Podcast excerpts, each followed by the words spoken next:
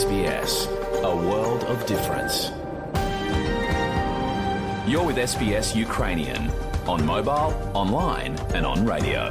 Ви з СБС українською на мобільних, інтернеті та на радіо.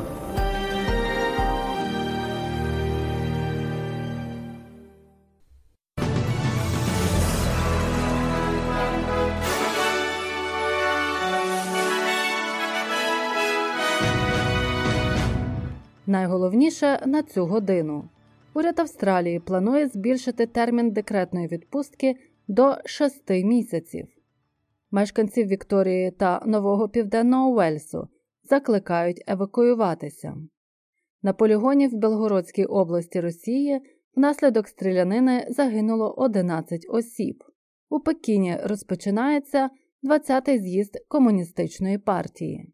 У Туреччині внаслідок вибуху на шахті загинула 41 людина. У спорті українська тенісистка Світоліна та її чоловік, французький тенісист Монфіс, вперше стали батьками.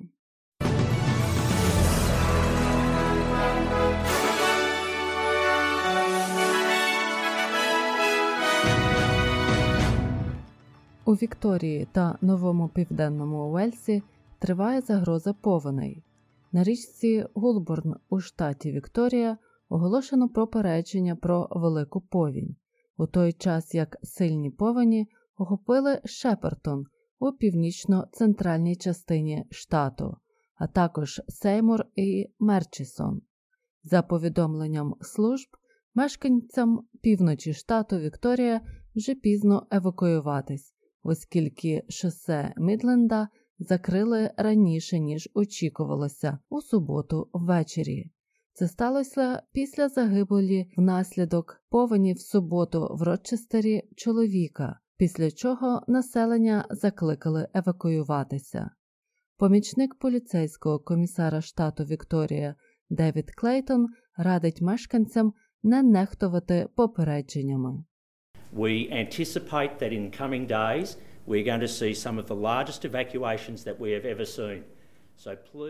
Очікується, що найближчими днями ми спостерігатимемо найбільшу евакуацію за весь час. Тому, будь ласка, прислухайтеся до цих попереджень і евакуюйтеся, коли вас про це просять. Ми просимо вас прислухатися до цього попередження та евакуюватися. У деяких районах населення нехтувало попередженнями, і пізніше нам довелося рятувати цих людей. Очікується, що у вівторок у Шепертоні річка Гулберн досягне піку в 12 метрів, що зробить повінь у цьому районі найгіршою за останні десятиліття. Тим часом у новому південному Велсі заклик до евакуації поширено на район Наренди Саус та Форбс у центральній частині нового південного Велсу. У Тасманії скасували попередження про надзвичайну ситуацію, але влада просить жителів залишатися пильними. Федеральний уряд оголосив про план поступового збільшення оплачуваної декретної відпустки з 18 до 26 тижнів, тобто 6 місяців. Про реформу прем'єр-міністр Ентоні Албанізі розповів під час лейбористської конференції Нового Південного Уельсу. We will give families more leave and more flexibility to ensure the system works in a way that's best for them. Ми даємо сім'ям довшу відпустку і більше гнучкості, щоб найкраще забезпечити їх потреби. Наш план означатиме, що більше сімей візьмуть цю відпустку, матимуть більше часу провести разом і більш рівномірно розподілять обов'язки по догляду. Федеральна влада в цілому підтримує план, але голова Національного сенату Бріджіт Маккензі заявила, що хоче отримати більше деталей стосовно плану. Ми завжди підтримували схеми оплачуваної відпустки по догляду за дитиною, які забезпечують більший вибір і більшу гнучкість. Отже, на перший погляд, ця пропозиція забезпечує ці можливості. Реформу має бути проведено з липня 2024 року, а повністю введено в дію до липня 2026 року. Родини з двома батьками зможуть вирішувати, як розділити відпустку між собою, а батьки-одинаки матимуть право на повні 6 місяців. У Туреччині внаслідок аварії на вугільній шахті в місті Амсра загинуло 41 людина.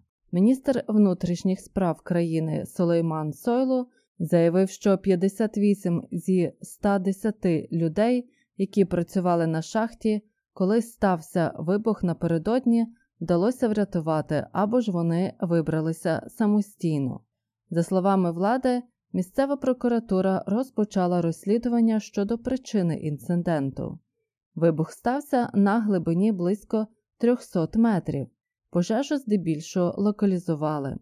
На місце трагедії прибув президент країни Раджеп Таїб Ердоган.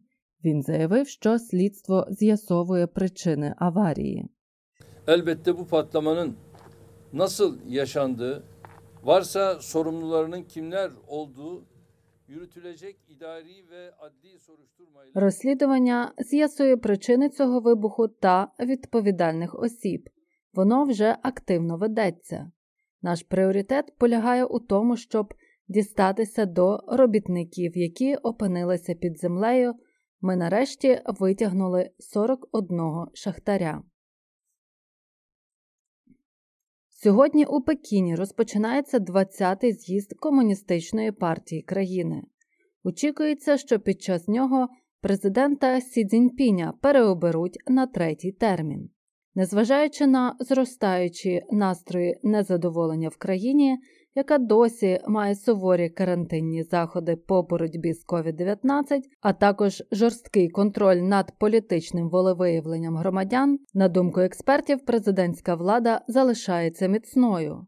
Закон, прийнятий у 2018 році, скасував обмеження на президентські терміни, і майбутній з'їзд ймовірно, порушить десятилітню традицію. Редактор однієї з газет Хо Пін заявив, що з'їзд відбувається в час абсолютної влади китайського лідера. Раніше партійні з'їзди в Китаї нагадували вибори на Заході. Було багато фракцій, багато боротьби та багато розбіжностей. Ймовірно, це буде перший з'їзд без фракційної участі з моменту створення Комуністичної партії Китаю, що означає, що Сі Цзіньпінь взяв усе під свій контроль. На полігоні Західного військового округу в Білгородській області громадян однієї з країн СНД обстріляв добровольців, які готувалися йти на війну в Україну, внаслідок чого 11 людей загинуло, 15 госпіталізовано. У Міноборони РФ цей інцидент назвали терактом, який влаштували двоє громадян однієї з країн СНД.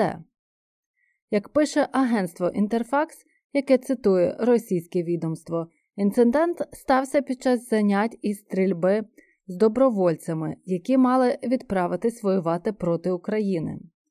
Міноборони РФ заявило, що нібито нападників знищили.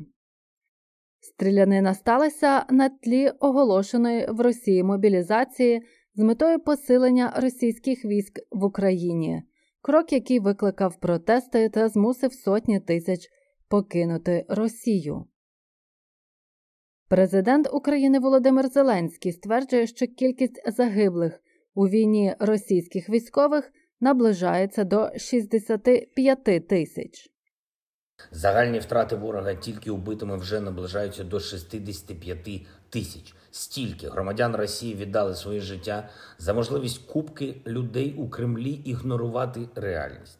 І по тому, як триває російська магілізація, можна сказати, що і 100 тисяч загиблих громадян Росії не споникатимуть Кремль про щось задуматись. Зеленський нагадав російським військовослужбовцям, що всі, хто здаються в український полон, рятують свої життя. Зазначимо, що слова українського президента щодо кількості втрат росіян у війні немає можливості достовірно перевірити. В той час речник Міноборони РФ генерал-майор Ігор Конашенков заявив, що російські військові зупинили контрнаступ українських військ в Херсонській області та знищили п'ять переправ на річці Інгулець при тоці Дніпра. На Николаево-Криворожском направлении противник предпринимал... У напрямку Миколаєва та Кривого Рогу противник здійснив безуспішні спроби наступу в районі населених пунктів Дудчани, Садок, Іщенка Хортсонської області. В результаті активних дій російських військ усі атаки було відбито. Було знищено 120 українських військовослужбовців, 17 одиниць БТР та 8 автомобілів. Крім того, російська артилерія знищила 5 переправ через річку Інгулець, які облаштували Збройні Сили України. Коношенков додає, що російські війська завадили Збройним силам України прорвати російську оборону поблизу Лимана на сході Луганської області. Тим часом жителі українського Запоріжжя зранку в суботу прокинулися від звуку російських бомбардувань. Зокрема, було знищено автомобільну стоянку та пошкоджено сусідні будинки.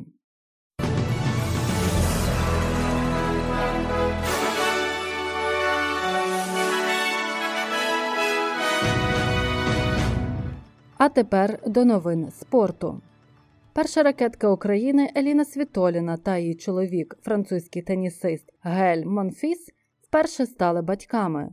У них народилася донька Скай Монфіс.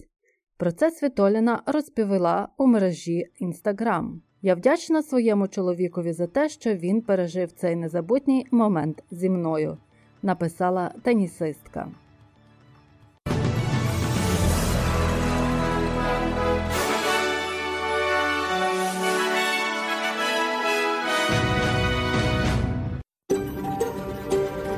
SBS, a world of difference. You're with SBS Ukrainian on mobile, online, and on radio. Ви з СБС українською на мобільних, інтернеті та на радіо.